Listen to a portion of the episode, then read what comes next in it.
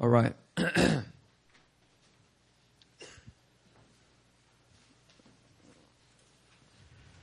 going to turn to your neighbor and tell him, I love the presence of the Lord.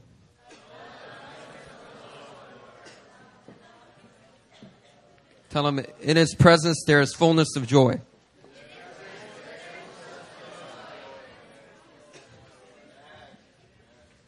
In his presence there's a lot of fear too. Like the fear of the Lord type of fear. Man, God's in this place right now. I feel like Jacob when he saw that vision of angels descending and ascending upon a stairway to heaven, what looked like a ladder extending all the way to heaven. And after he woke up, he said, God is in this place. I did not know it. God is here in this place. This is his house. This is his Bethel.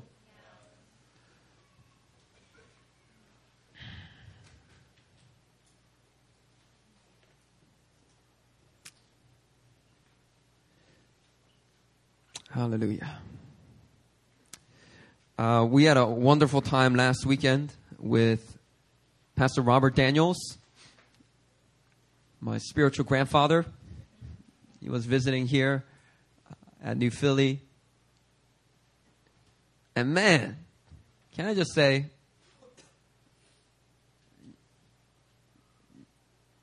you guys really honored him. And I didn't ask of you guys to do that. I didn't mention that, but it was quite amazing that we just, at Sunday Swim, when I introduced him, we had this moment where just everyone just celebrated him and honored him. You know how important that was for him? You know, as a man that's been faithful for all these years, but never really recognized, people just pass him by. People don't see the treasure that he's holding inside. And for him to come here and be honored that way, it was so special for him. And then when he got introduced here during the service, we had round two. More honor. He was really blessed. You don't understand how much that blessed him. And then on top of that, Pastor Benjamin came out. And you know, it's so funny because I didn't plan to do that, but Pastor Benjamin said that he was sitting there and he was like, oh, I want to introduce him so bad. You know, and he didn't say anything to me. But when I came up, I knew the word of the Lord was, let Pastor Benjamin introduce him. And Pastor Benjamin came up, introduced him. But before even all that, Pastor Aaron came up and prophesied and just brought him into the next chapter of his life. That was powerful. I was like, who are you? Is this my wife? It's crazy. Prophesy all these crazy things. Well, it was powerful. Pastor Daniels bore witness. Pastor Sonny, Pastor Benjamin bore witness. I mean, they were so blessed. So when Pastor Daniels took the mic and he started preaching and he said, you guys honored the socks off of a man, or something like that. Like, he really meant it. He was just so blessed. And what I've noticed God highlighting between the three of us when we meet and we talk and we pray together is they were talking about how sons are bringing out the best in them, meaning that, you know, of course, naturally the father, a spiritual father, pours into a spiritual son, teaches them, gives them words of wisdom, words of teaching, doctrine, prophecy, builds that man up. But what they've also noticed throughout the year is that sons is bringing out the best in them as a father. Their son's sonship is causing them to be a better son. And one thing you got to understand about being a father, a spiritual father in the body of Christ, if you really want to father the fatherless here, you father the fatherless by being a good son. When you're a good and mature son, you're a good spiritual father. If you just want to aim to be a spiritual father And you're just like, let me skip all the steps of sonship. That's not for me. I just need to be in a place of leadership. I need to influence people, whatever. And you skip those steps, you're not going to last very long as a spiritual leader in the kingdom. It all comes to sonship. And so they were talking about this theme. And Pastor Benjamin was like, yeah, you know, Christian's been bringing out all these different, he's been just bringing me into increase. And then he was sharing how Pastor Daniels shared that that's what he's experiencing with Pastor Benjamin. And then I thought about this concept, and I realized you guys are amazing sons and daughters here. You really are. Because I'm a pretty good father, I think.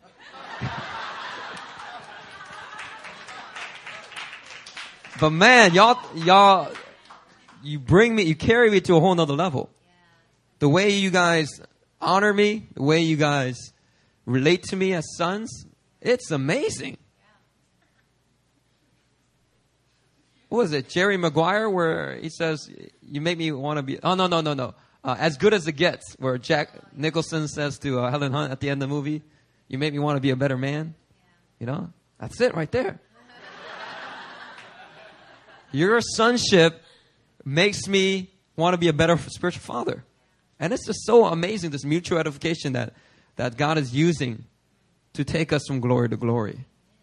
It's just so powerful. And it's so powerful that it's true not just here, but it's true between me and Pastor Benjamin. It's also true between Pastor Benjamin and Pastor Robert Daniels. But not only that, when Pastor Daniels came, it was true of Pastor Daniels to you guys and you guys to him.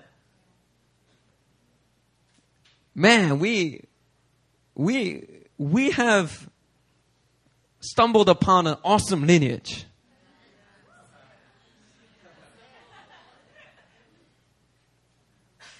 I wouldn't want any other spiritual mentor in my life right now than Pastor Benjamin and Sonny.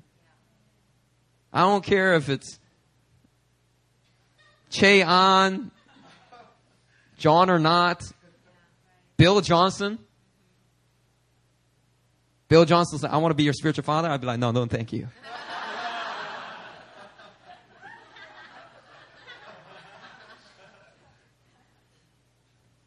Man, we have stumbled upon an awesome lineage. And it is so rich. You know what I mean? You know, an inheritance is not worth contending for. It's not worth possessing when the inheritance in the natural is broke. Usually broke people don't leave an inheritance. They leave a bill. You know what I mean?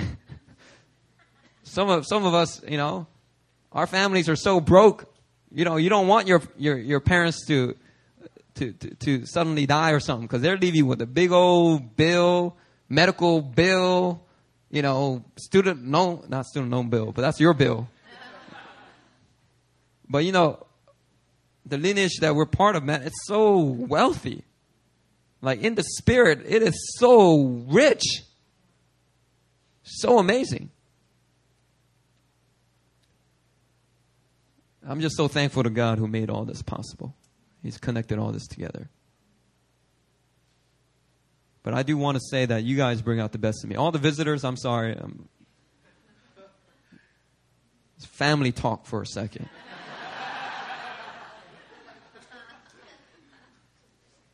Man, you guys really do bring out the best in me. And you guys are pretty amazing. You know, a lot of times I get the mic. But, you know, when I kind of recall your testimonies or observe in hindsight how God has transformed you in 2-3 years, it's amazing.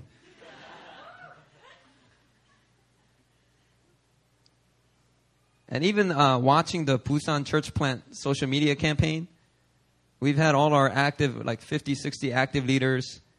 They've all taken pictures of themselves with a sign that says New Philly, Busan 2012, because we're doing a church plant next year in the city of Busan. And so they took a picture and made it their profile picture.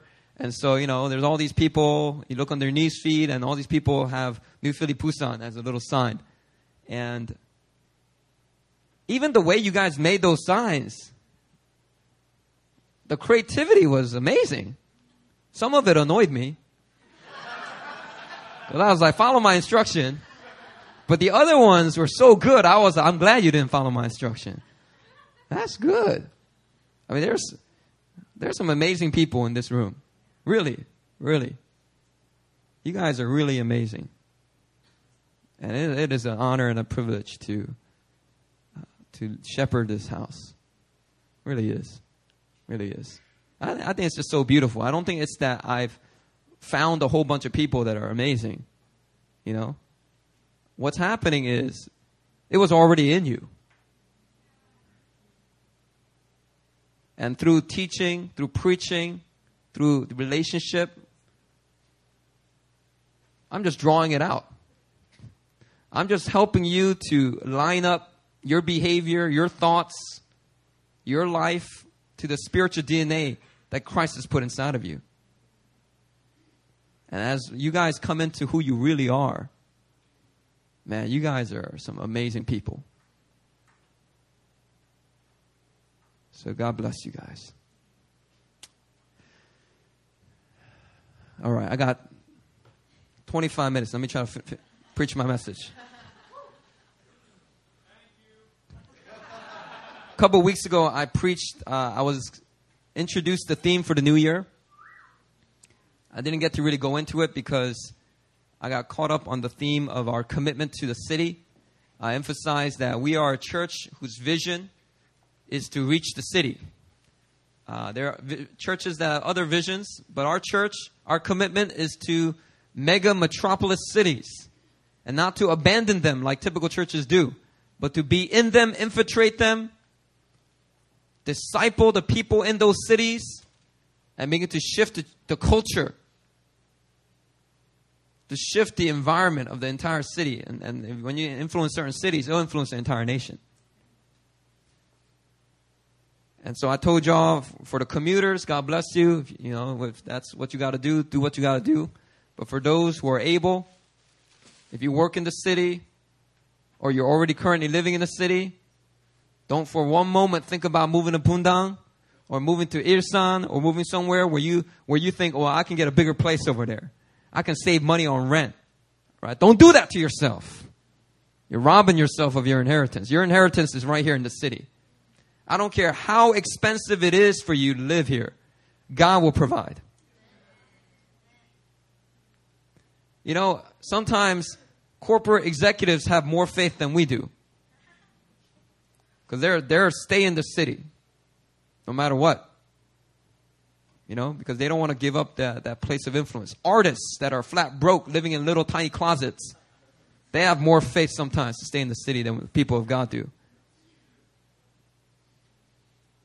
Whether your financial ability allows you to get a little closet or get a bigger place, in my eyes, that's not where you're going to stay. So if you're an artist, you're not making much money yet, but you got to get a little place. You can get a little place in the city, or you can get a big place in out there in Gyeonggi-do somewhere. All right? Stay in the little place. Because the little place is actually going to take you to bigger places. Don't waste 2-3 hours a day on your commute. In a week, that's 15 hours. In a month, that's like 60-70 hours. 60-70 hours a month, you spend it commuting from your suburb to your city. Don't do that to yourself. You know, I just want to share a praise report. And this is a big, delightful one for me. And let me get a little more mic. This is a delightful testimony for me because a few weeks ago, our sister Jen Kim, who is on the Busan church plant team, she had a job offer from a good graphic design firm down there. And she had taken the job. And then when things came to talking about different contracts and different terms of the contract, you know, things started getting a little bit shady. So she didn't like that. And so she just kind of voiced her concern. And then the guy was like, well, I don't know if I want to offer you this job anymore. And so we have to be discerning there. Was Jen just to humble herself and just to stay because that's the job God given her? Or was God actually exposing something that will give her a lot of heartache? And so it's actually better for her to let that job go. Now, there's no method to find that answer. We have to be led by the Spirit of God. So when Jen came and she shared that story with me, I looked at her and I said, you know what? Let this job go. God's going to give you another job. Better one. This boss acting up like this right now, he's going to be acting up all year when you work for him. Go look for another job. And at that time, it's only about a month and a half away from moving down to Busan. She wants to sign an apartment, you know. She felt very uncomfortable about letting that job offer go. What if I let this go and I can't find another job? You know, the rest of the Busan church plant team, they've been interviewing for jobs. And even our sister Kelly, who's black, you know, she gets through to the final phase. And then the Korean companies always want a picture. So when she sends her photo, some of these schools and hagwons down there, I guess they're racist. They see her picture and then they say no. So the whole team's been struggling to find jobs. So, you know, Jen's seeing that. And so she feels very uncomfortable about letting go. I just looked at her. I said, you just let it go. Don't even worry about it. Tell that man to go find somebody else. So she said, you know what? Yeah. And she felt peace about it. So that's what she did. And I kept speaking to her. God's going to provide you with another job. Better one. Right? And yesterday, she interviewed at another design company.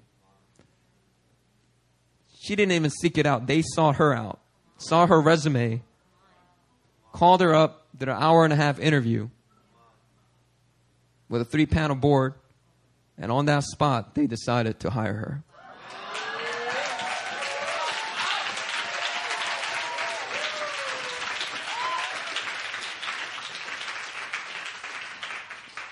Now, she's actually going to begin with a 3-month internship, and then they're going to negotiate a full-time salary. I think that's actually a better situation, because during that time, she can just be herself, and then they can realize just how valuable she is and give her a fat payroll.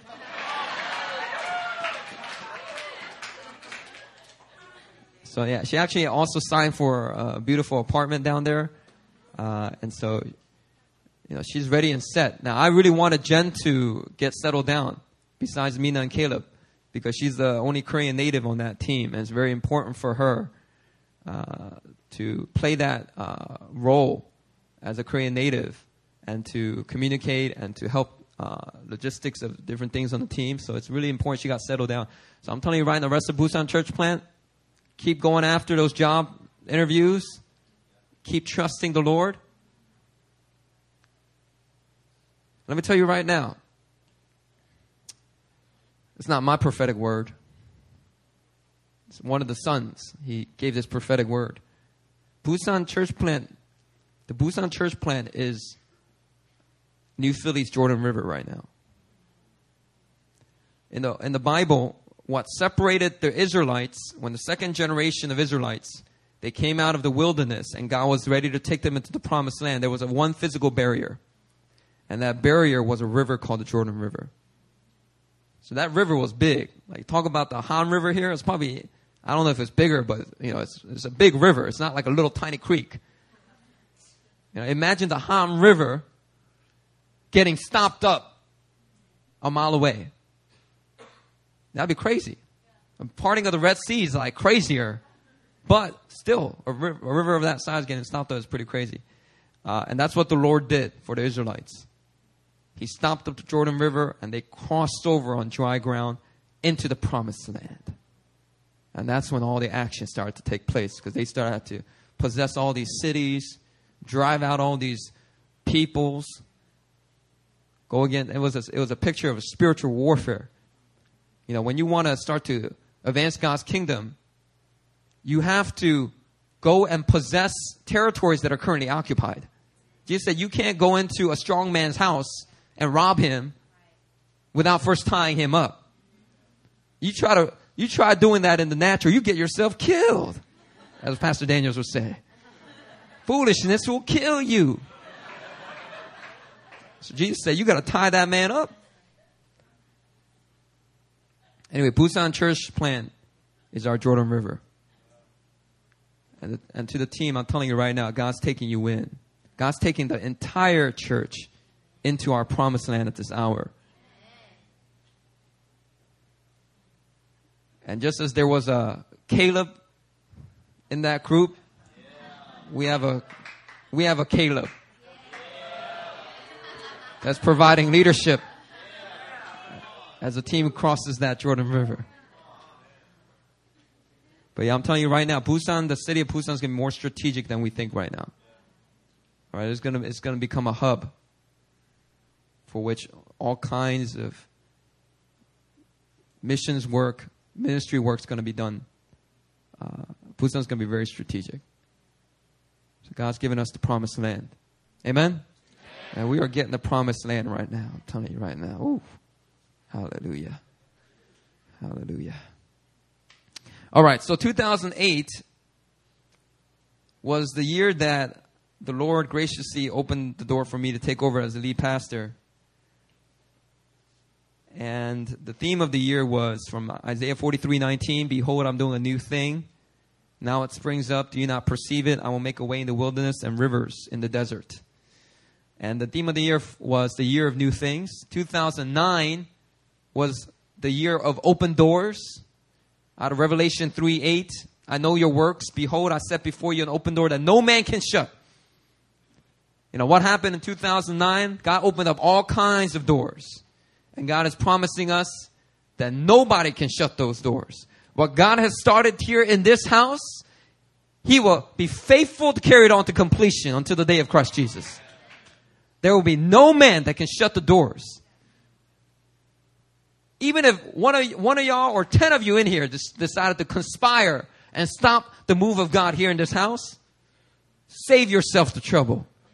You will not succeed because there are doors that God opened in that year that no man can shut. 2010, the theme was the year of epic faith. I tell you, man, 2010 was tough. It was a busy year. We had a lot of ministry events, Niagara Conference.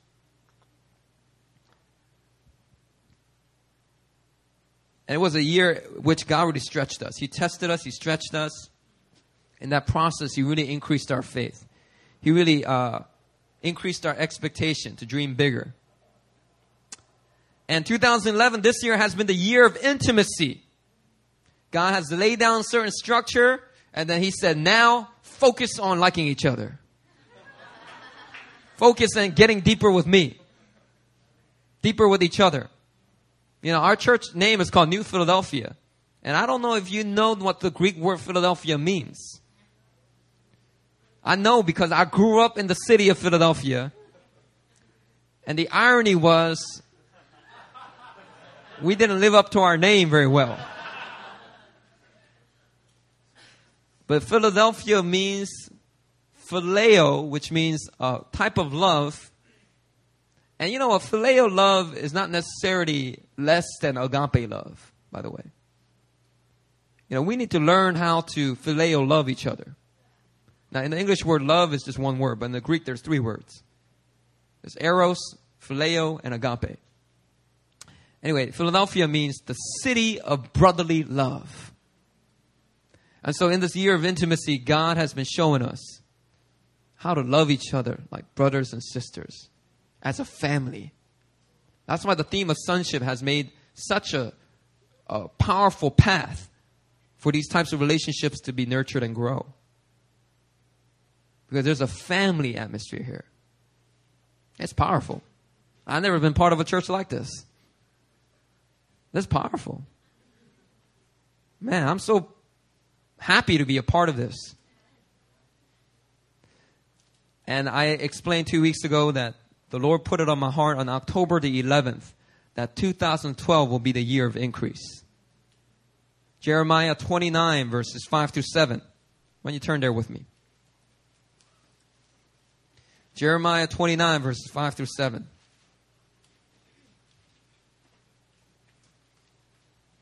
I'm going to do it too. Jeremiah 29, verse 5 through 7. Word of the Lord says, build houses and live in them. Plant gardens and eat their produce. Take wives and have sons and daughters. Take wives for your sons and give your daughters in marriage, that they may bear sons and daughters. Multiply there and do not decrease. But seek the welfare of the city where I have sent you into exile, and pray to the Lord on its behalf. For in its welfare you will find your welfare. In the English language of our culture, welfare is a very low word. So I feel like the ESV made some poor choices in using the word welfare. It doesn't, you know, when we think of welfare, what do we think of? Food stamps, unemployment, welfare checks. You know, that's, man, ESV, man, what are they doing here, right? But that welfare English word doesn't really sum up the word that is there in the Hebrew. And so the NIV actually uses the word prosperity. Pray for its prosperity, for in its prosperity you will find your prosperity. You know, I think that's a much more meaningful translation of what the Lord was speaking to the people of Israel here in this passage. If you look in verse 6, it says, bear sons and daughters, multiply there, and do not decrease. In the NIV, it actually says, increase and do not decrease. Increase there and do not decrease. And I just felt like when I was reading that passage, the Lord said, this is the word for your house at this hour. And I believe that's why I preached that word. God wants to prosper you, right? Was that the title? Obligation to prosper. Yeah, it's much more powerful. Hallelujah. I love coming up with titles for sermons. I'm really good at it. No, really. We've been averaging 800 to 1,500 downloads of our MP3 Sunday services. Just 1 week after our MP3s go up, gets downloaded up to 1,000 times. So yeah, a lot of people are listening. God bless you guys who are listening. Do you think I'm good at making titles for sermons? Well, I think I am. I'll make it memorable for you. Obligation to prosper. I feel like the Lord gave me that word to set up our hearts. That increase is not an option. Increase is not a privilege. For the people of God, increase, prosperity is an obligation. When God gives you something to steward, when He puts something in seed form inside of you, He expects it to grow. In the parable of the talents, in the parable, and all these different minas, right? When He gives and entrusts the talent, which is a sum of money, or the mina, which is a different sum of money, when He entrusted that money in the parable, that master expected a return. And the third servant in both parables said, well, you know, I was afraid that, you know, I wasn't going to be able to do anything with it, so I buried it. Here it is. Master, the money you originally gave me. And the master said, you wicked and lazy servant. You know what I mean? In our minds, we think if we did that, you know, Lord, you know, it's really tough down here. It's a sinful world. Thank you for the cross. Thank you for your grace. Thank you that I'm saved. And then you get to heaven and then you're like, Lord, I'm so glad I'm here. Thank you for your grace. I'm here. The Lord is like, what you do with all the talent I gave you? With all the time I gave you, all the relationships I gave you, all the teaching I gave you, what do you do with my words? Oh, yeah. Well, I remember that. I got it right here. There you go, Lord. I didn't lose none of it. It's right here. Man, that will not be a oh happy day for such people.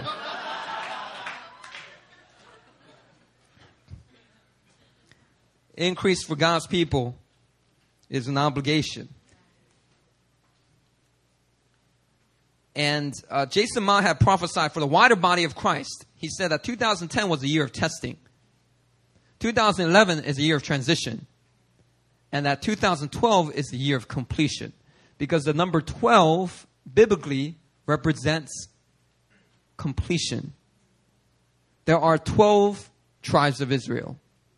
There are 12 apostles that Jesus chose originally.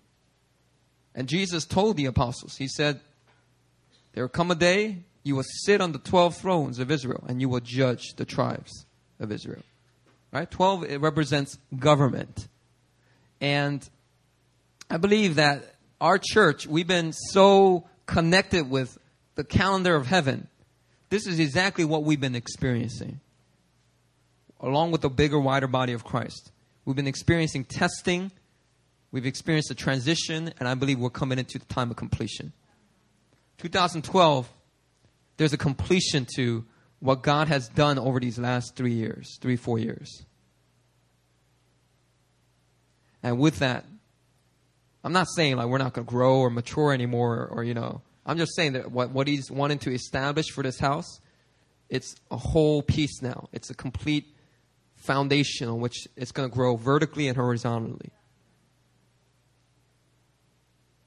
So increase coming. All right, so let me talk about the theme of increase.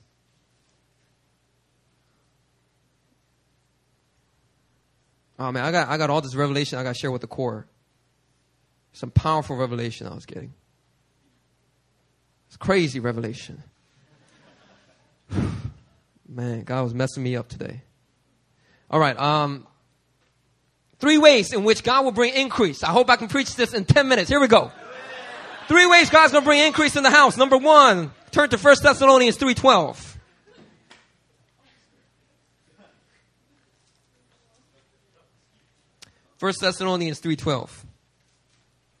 See, I'm trying to discern right now what I need to share with the core and what I'm supposed to share with you. There's things that I can only share with the core, and there's things that I cannot share with you yet. And so, you know, in my mind, I'm like going crazy right now. But God is speaking very powerfully to our house. 1 Thessalonians 3:12. It says, we exhorted each of you and encouraged you and charged you to walk in a manner worthy of God. 3:12. That's 2:12. I was just testing you. 3:12. My birthday. May the Lord make you increase and abound in love for one another and for all as we do for you. May the Lord make you increase and abound in what? Love. Turn to your neighbor, tell him, I love you. I love you. So the first point I want to make is that in the year of increase, the intimacy does not end. The intimacy is going to another level. Because one thing that God will increase in this house, he's going to make the love abound here. There's going to be increase in love here in this house. And by the way, every annual theme that we have, I believe that there's no expiration date to that revelation, that truth. He highlights it, then he says, this one's yours, put it in your pocket. Let me give you a new one. Let me highlight a new truth. Let me highlight a new theme. So I'm telling you right now, intimacy, God's not done with intimacy. And one aspect, the first aspect of increase for the year will be the increase of love.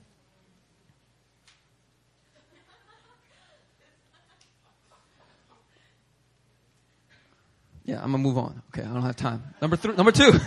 And so, you guys, hallelujah. Number 2, Acts chapter 12, verse 24. Acts chapter 12, verse 24. 12:24.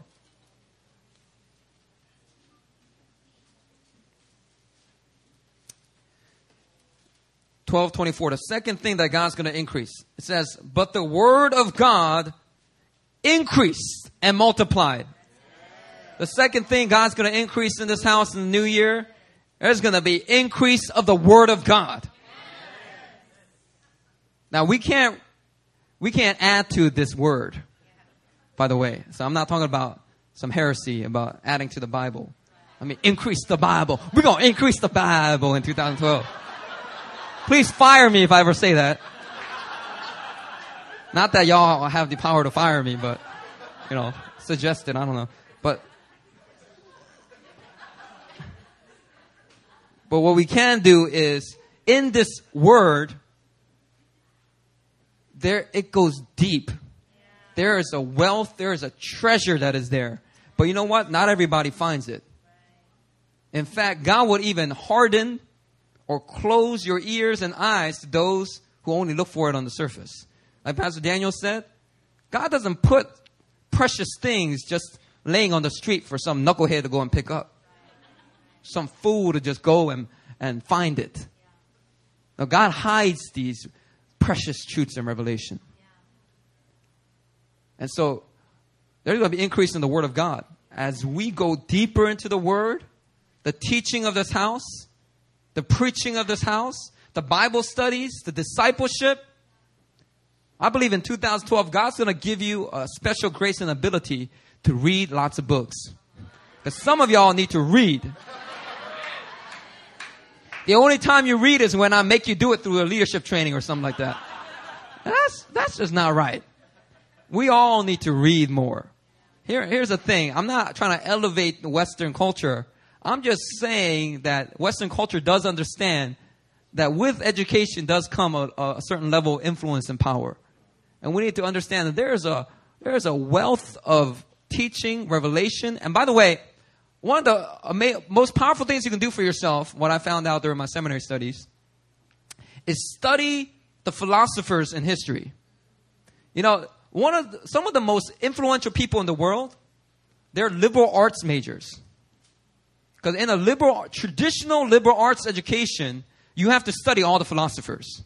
When you study all those philosophers, you understand not only the what, but the why of why certain decisions were made in history and why certain leaders did the things they did, why church theologians, by the way, Christian theologians have been heavily influenced by Greek philosophers, by all kinds of Western philosophers in the modern age, pre-modern age.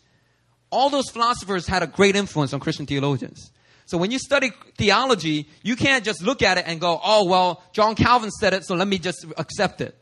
Well, Aquinas said it, and he was a church authority father figure, so let me just accept it. No, you got to understand the philosophical presuppositions of these theologians.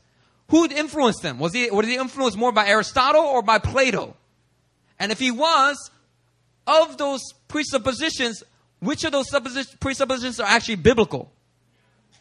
Some of them are even anti-biblical. Is that a word? Unbiblical. No, but anti-biblical is more powerful, what I'm trying to get at.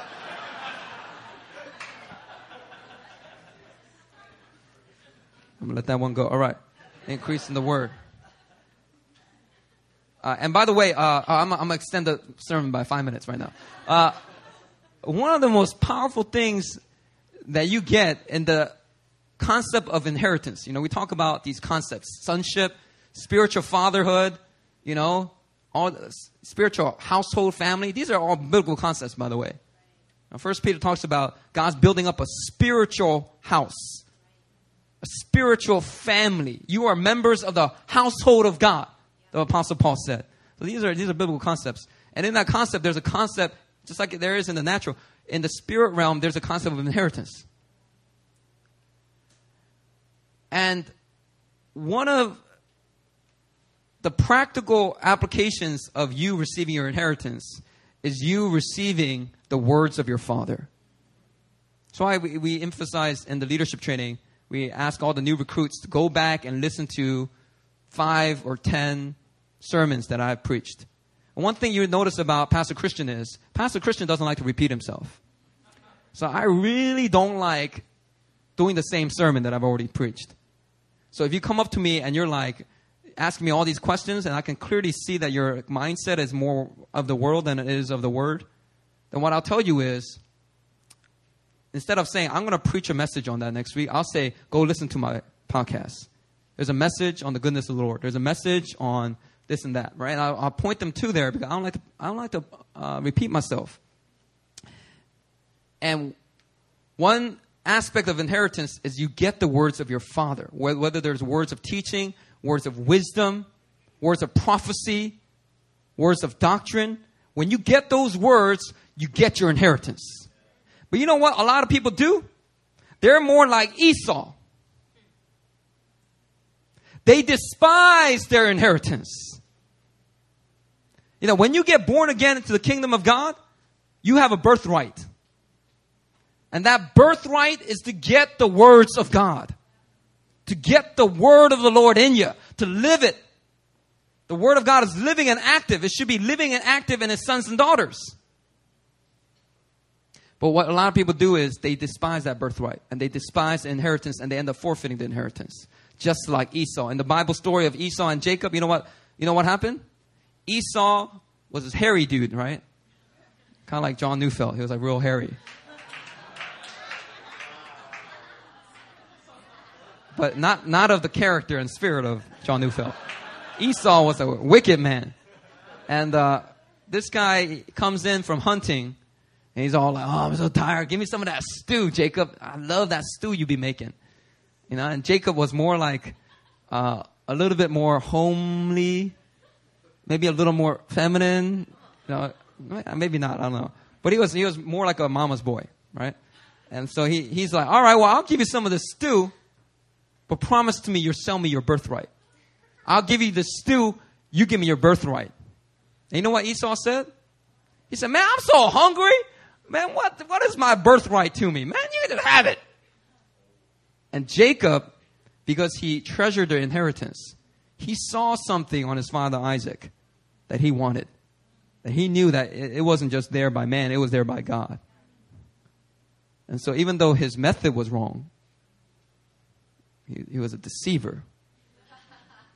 But his heart was in the right place. He was aiming for the right thing. He went and got his inheritance. And so when he tricked later on Esau, and he wore all this like hair on his hand, because he was more Asian. He didn't have no hair on his body. And so he put all this hair on his body. He faked out his father Isaac, and Isaac favored Esau for whatever reason. So he was like, oh, is this you, Esau? And Jacob's like, yes, this is Esau. And Isaac's like, it sounds like Jacob, but it feels like Esau. Come here, son. Let me bless you. And so Jacob gets the blessing. He takes this inheritance, and nothing happened in the physical realm, by the way. But Jacob treasured that inheritance. And that's what we need to do in the church. We need to not allow our inheritance to be so easily forfeited for a bowl of stew. You know, you sit down.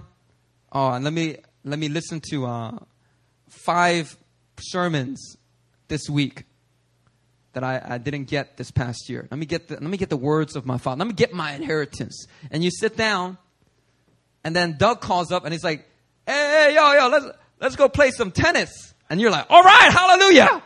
And you go play tennis, and then you come back, and you don't even remember about the sermon. And then you get reminded, you know, all right, let me listen to these. Let me get my inheritance. And then somebody comes and says, hey.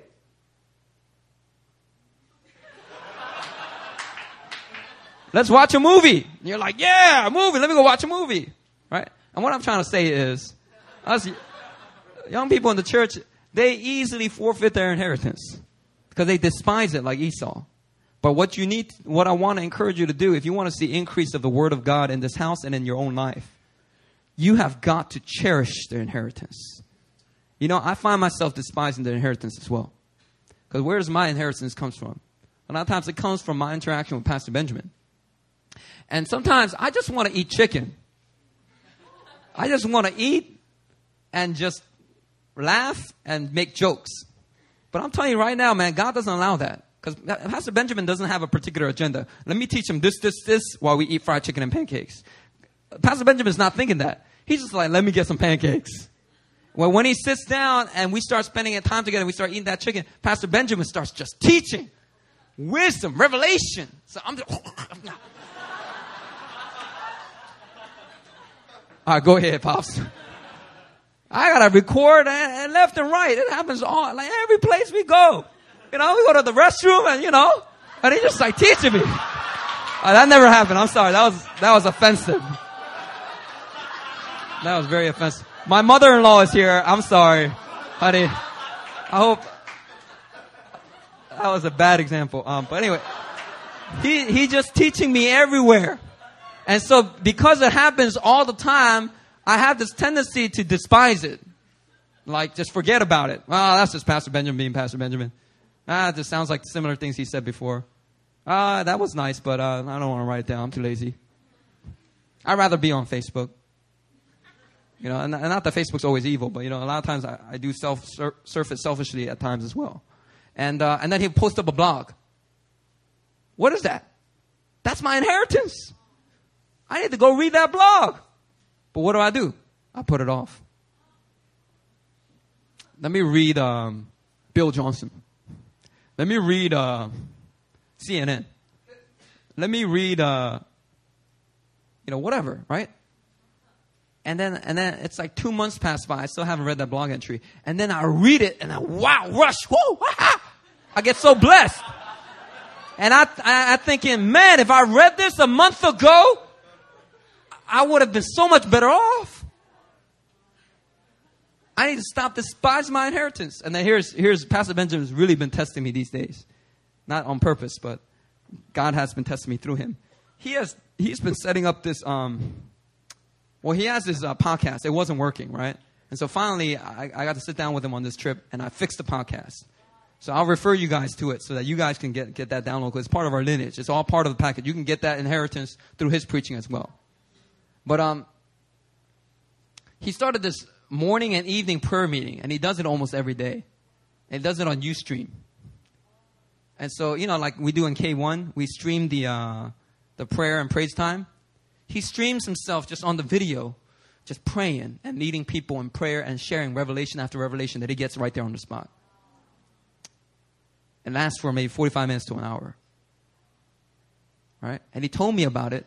And I was like, oh, yeah, that's nice. Right?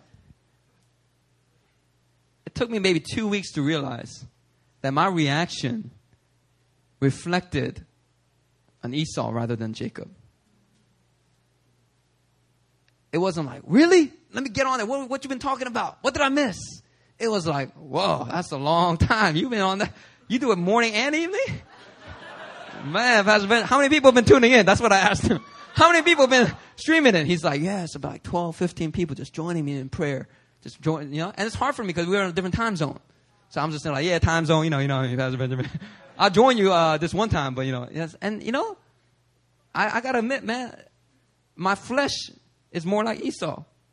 And I have to learn to resist that and cherish my inheritance. Because in that inheritance, there is a limitless blessing.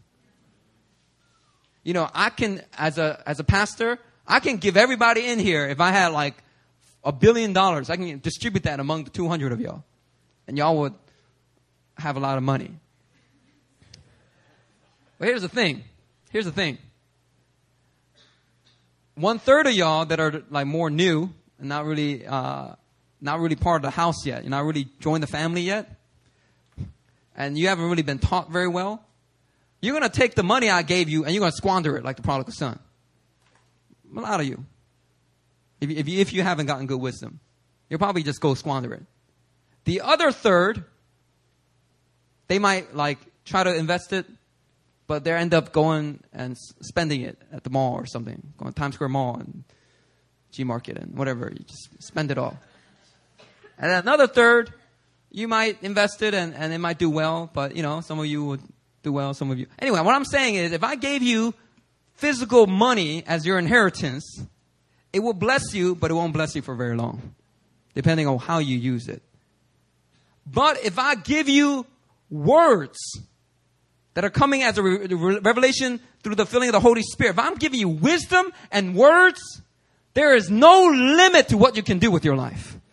There's no limit to what will happen. I can give you money, but that's not going to bless your relationship with your family. It's not going to make you a better husband. It's not going to make you a better father. I can give a whole bunch of money. It's not going to heal somebody that you love that has cancer. But if I give you the words It is boundless what God can do in your life. It is a precious inheritance. One that should never be forfeited for a bowl of stew. Nothing for the work of the flesh. And as we have this attitude of a son, I'm telling you right now, in 2012, the word of God is going to increase in your lives. And third, I'm sorry for breaking my promise. One more minute. Let me try to get this 1 minute. Hallelujah. Oh, no, this is not a 1 minute point. Should I just do it quick? Third comes out of Jeremiah 29:6, the theme verse that I quoted. In the NIV, it actually doesn't just say increase there and do not decrease. It actually says increase in number there and do not decrease in the NIV. Increase in number there and do not decrease. The third way that New Philly is going to increase in the new year is we're going to increase in numbers. Look toward your neighbor and say, we're going to increase in numbers.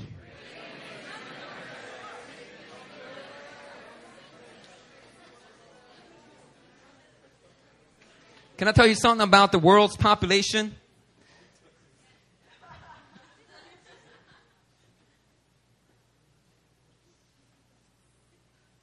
In 1804, the population of the world was 1 billion.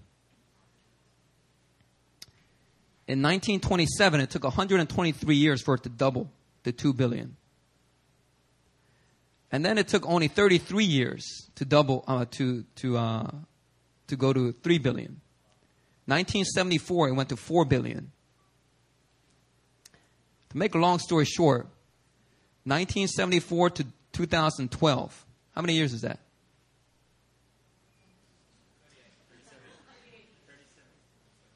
37. Anyway, man, it's blown up. We are at 7 billion people.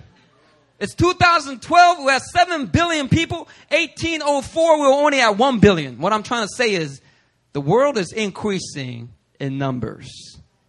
And we as Christians, a lot of times we think, oh, man, there's more people to evangelize. And we get disheartened by that. Where is the faith? When I see the world population blowing up like that, I'm thinking glory, hallelujah. That means bigger revival services. That means a greater harvest. That means a greater glory for our God. That we'll have way more people in love with God on the earth than there is in heaven. And God, Jesus is going to be like, I need to get down there. So there's so many people that love me down there. Let me come, hallelujah. Here I am, I'm Jesus. And the world's... The last days are upon us. Anyway, that's my little theory.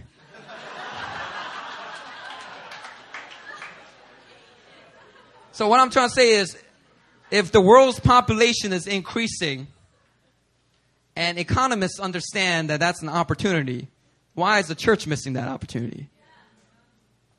The world's increasing in numbers. The church ought to be increasing in numbers as well. And so I'm telling you right now, there are mega churches all over the world. A lot of them are spirit-filled. Mega churches happen all over the world. And there are some people, I remember when I first started pastoring 3-4 years ago, there was a handful of people that came up to me and they were like, I don't know if I want to pray into some of these things you're asking. It's like, well, what do you mean? You're like, you've been praying for us to keep increasing in numbers. And at that time, we had like 80 people coming out to service. Our Sunday swim had maybe 22 people. We used to meet in little preschool. It was like God saying, look, you're like little preschool kids. Learn how to pray. I'll take you up to another room when you get bigger. And some of them came up to me and said, well, I don't know if I want the church to get bigger. I like it like 80, 90. You know, it's like very family feel. I don't want to lose that. I want people in church to know my name. I want to know everybody. But, you know, church gets too big, it feels like I'm going to a movie theater. I'm going to a sports stadium, I don't like the mega church thing. So, let's just keep it small.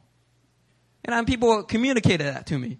And so I was like, okay, Lord, are you just calling us to just be like, little churches, like, little family churches, Is that what you're calling us to? The Lord said, no. He said, I'm calling you to blow up. I was like, what? I don't know if I'm ready for that. I was like, don't worry about it. But you are not to remain small. You are not to pray that. Even if I have will for you to stay there, I want you to pray with faith. Maintaining doesn't require much faith, but increase does. And so, and then people started handing me books. It's like, here. This is the latest and the greatest. Simple church model. Here you go. So I'm reading all these books. Organic Church. I forget what. George Barna has all these books about simple church movement. They're like, we got to take out all the religion, take out all the tradition out of church, and let's just meet in people's homes. And that's church. And then when somebody meets in another home and 3 people leave and they meet in another home with 5 more people, that's now a new church plan. And then they go over and then they start in somebody's home. And so the church is like, yeah, man, how many church plants do you do? We did 1 over the last 2 years. Well, we did 30 in the last year. Our church is better than yours. I'm like, oh, wow, that's awesome. What does your church plants look like? And then they described to me, well, we started meeting in this living room, and now we're meeting in 30 more living rooms. Now, I'm not hating on that. I think that's a good model. And in certain cities, certain environments, I think that's the best model. But when you're in a mega metropolis, we need the strength of the mega church model. We need to stop looking down on it and despising it. You know, people, the loudest critics are usually the people that have churches of 50, 40 people. And they're like, mega church, that's not God's will. And they just hate on it. And this is ridiculous. You know why? Because on the day of Pentecost, the first church had 3,000 people and more. How do you explain that? If God doesn't want megachurches, why are you converting so many people all at once? You know what I mean? And so I understand the concerns of having a megachurch. I visited Hillsong. You know, I went to Saddleback. You know, I heard about Bill Hybels' church. And they have their challenges. I understand that. But that does not mean that we throw it all out together. And what I've understood is God is just calling us to increase in number. How big, Lord? He says, don't ask me that. Just increase in number. That is my charge to you. And I believe that there are things that our church will be able to do because our church will be in the thousands. Get this in your head right now. New Philly, we're going to have congregations in the thousands. I'm scared that it might get into the tens of thousands. But, you know, I've met a man from Singapore. When I was in Australia, I met him. They even let me pray for him. They didn't even know me, but they let me get the mic and I prayed for him. They're crazy like that. And I prayed for him. I can't remember his name. City Harvest. Pastor Kong, yeah. Pastor Kong Hee. Right? Typical Singaporean accent. Can't understand what he's saying. No, I'm just kidding. Wonderful man. Wonderful man. His church, they rent out convention centers every single week because they don't have a place big enough to hold everybody. Their church has 15,000 a week in attendance. And the funny thing is, there's another church that I think meets either in the same building or a building right close to it. That's run by Pastor Joseph Prince. And that's even bigger than City Harvest. Singapore doesn't have that many people.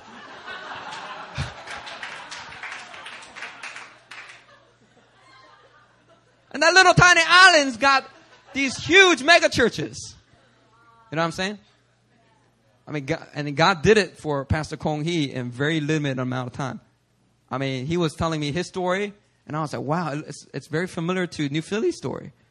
Maybe God's going to do something similar to us. And then I started thinking about tens of thousands. I was like, man, that's crazy. Oh, that gives me a headache. I don't know. But the Lord was just like, dream big. Dream big. So, I mean, I'm not saying we'll get into tens of thousands. But all I'm saying is God is saying there will be increase in number. You know, ever since those days when there were 80 people and people came up to me and they were like, don't make the church any bigger. Stop praying for that. You know, we have tripled since that time. 3 years, we've tripled. Our combined attendance at Itaewon and Hillside, we have over 230, 240 people each week. 3 little years. But here's the thing. We get prophetic words that in the beginning, the increase is slow. But there's Rick Warren talked about it through his testimony. There's like a bamboo tree. I think it's a Chinese bamboo tree. When you plant a Chinese bamboo tree, why are you laughing? Is there a Korean one that I don't know about?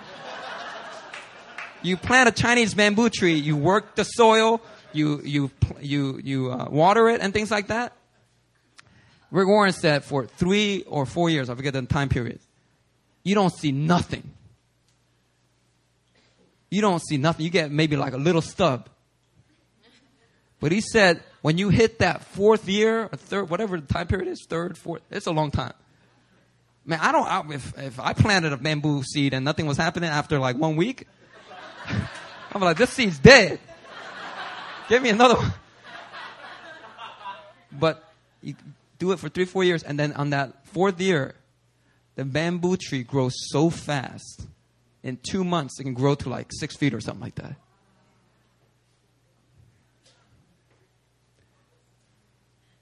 And God kept giving me that analogy through different people. These first few years, God's laid down a strong foundation. Hey, man, our house is a great house. That's not my words. That's not a self-proclaimed thing. I'm not like Macho Man Randy Savage. You're like, yeah, I'm the greatest of all time. Oh, yeah. Like, I'm not saying our house is great. It's not a self-proclamation. Last week, 2 men of God came, and they didn't have to say it. But they came up on Friday Fire. Pastor Benjamin said, this is a great house. This is an awesome house. On Sunday, Pastor Daniels took the mic. This is a great house. And we're part of something amazing here. We are part of a great house here. And God has laid down a strong structure, strong foundation. And God is saying, it's time to increase the number. Get yourselves ready. And what I understood prophetically, Pastor Marcus gave me this crazy prophetic word. And I didn't read it for a while. I finally got to read it this morning. Blew my mind because he described exactly what we went through this past month. Things that you guys don't know about and things that you do know about. But he was saying that these last few months of the year, it's a period of consecration. And the reason why God brings us through consecration is when he brings a whole house into a season of consecration, it's usually to prepare us for something. And so, my 40-day fast, it's a sign of that consecration that took place. And then I noticed everybody, I didn't tell people, hey, why don't you do a 40-day fast? And people just started doing fasts left and right. Long ones. Like brand new Christians. They're like, I've never fasted before. I'm like, how are you going to fast? 10 days. You crazy. You're a baby Christian. Just do 10 hours. Take your little baby steps. Now I want to do 10 days. And these little baby Christians in there, they done 10, 21-day fasts. And it brings out this holy jealousy in the older Christians. The more mature ones, they're like, man, if that person got saved this year. If they can do 10 days, man, I could do 30 or something like that. People going crazy. So we had a period, and some people are still in it right now, of consecration. And then the consecration brings about a higher level of surrender. And then third, he's using a text. I won't quote it right now. God says, I will do wonders among you. He says, consecrate yourselves. Bring a greater level of surrender. Because I'm about to do wonders among you. As we close out this year, I'm telling you right now, God has been setting us up for increase. He's about to do great wonders among us.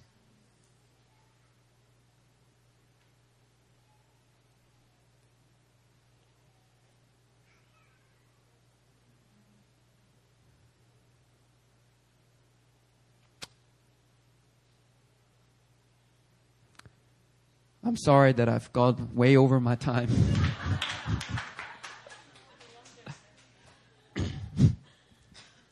Man, but it was a powerful service today. Oh, here, I got the Rick Warren thing here. It says, 4 or 5 years, nothing's happened. You water and fertilize, but in the natural, you see no visible evidence that anything is happening. But the 5th year changes things dramatically. In a 6-week period, the tree grows to be a staggering 90 feet tall. 6 weeks. 90 feet tall. That's crazy. Did I mistype that? Maybe it's 9 feet. Yeah, it's probably be 9 feet.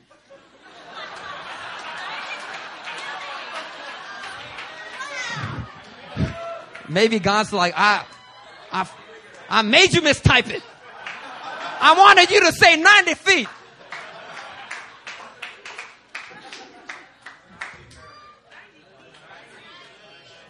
Huh? It is 90.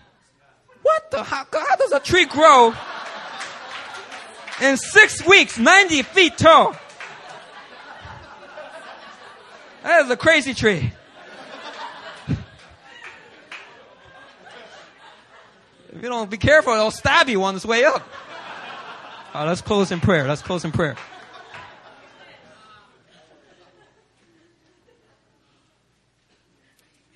God, as we shift our hearts around the prophetic word for this upcoming year, we choose not to put our focus on church growth, but upon continual intimacy with you, Lord. And God, we just sense that we don't even have to do anything special. We don't even have to do an evangelistic outreach, nothing like that. But as we continue to nurture our relationship with you, God, we believe everything is in place for you to bring in a great catch of fish. You said, you promised that if we follow you, you make us fishers of men. And we thank you that in this room, there are a multitude of fishermen. And we thank you that as we let down our nets, we are at an hour where the nets are going to be so filled with fish. It's going to look like they're going to break, but they won't. Because we will have made our hearts ready for the increase. God, in all of this increase, our prayer is, may your glory increase in our lives. May your glory increase in this house. It's our prayer in Jesus' name. Amen.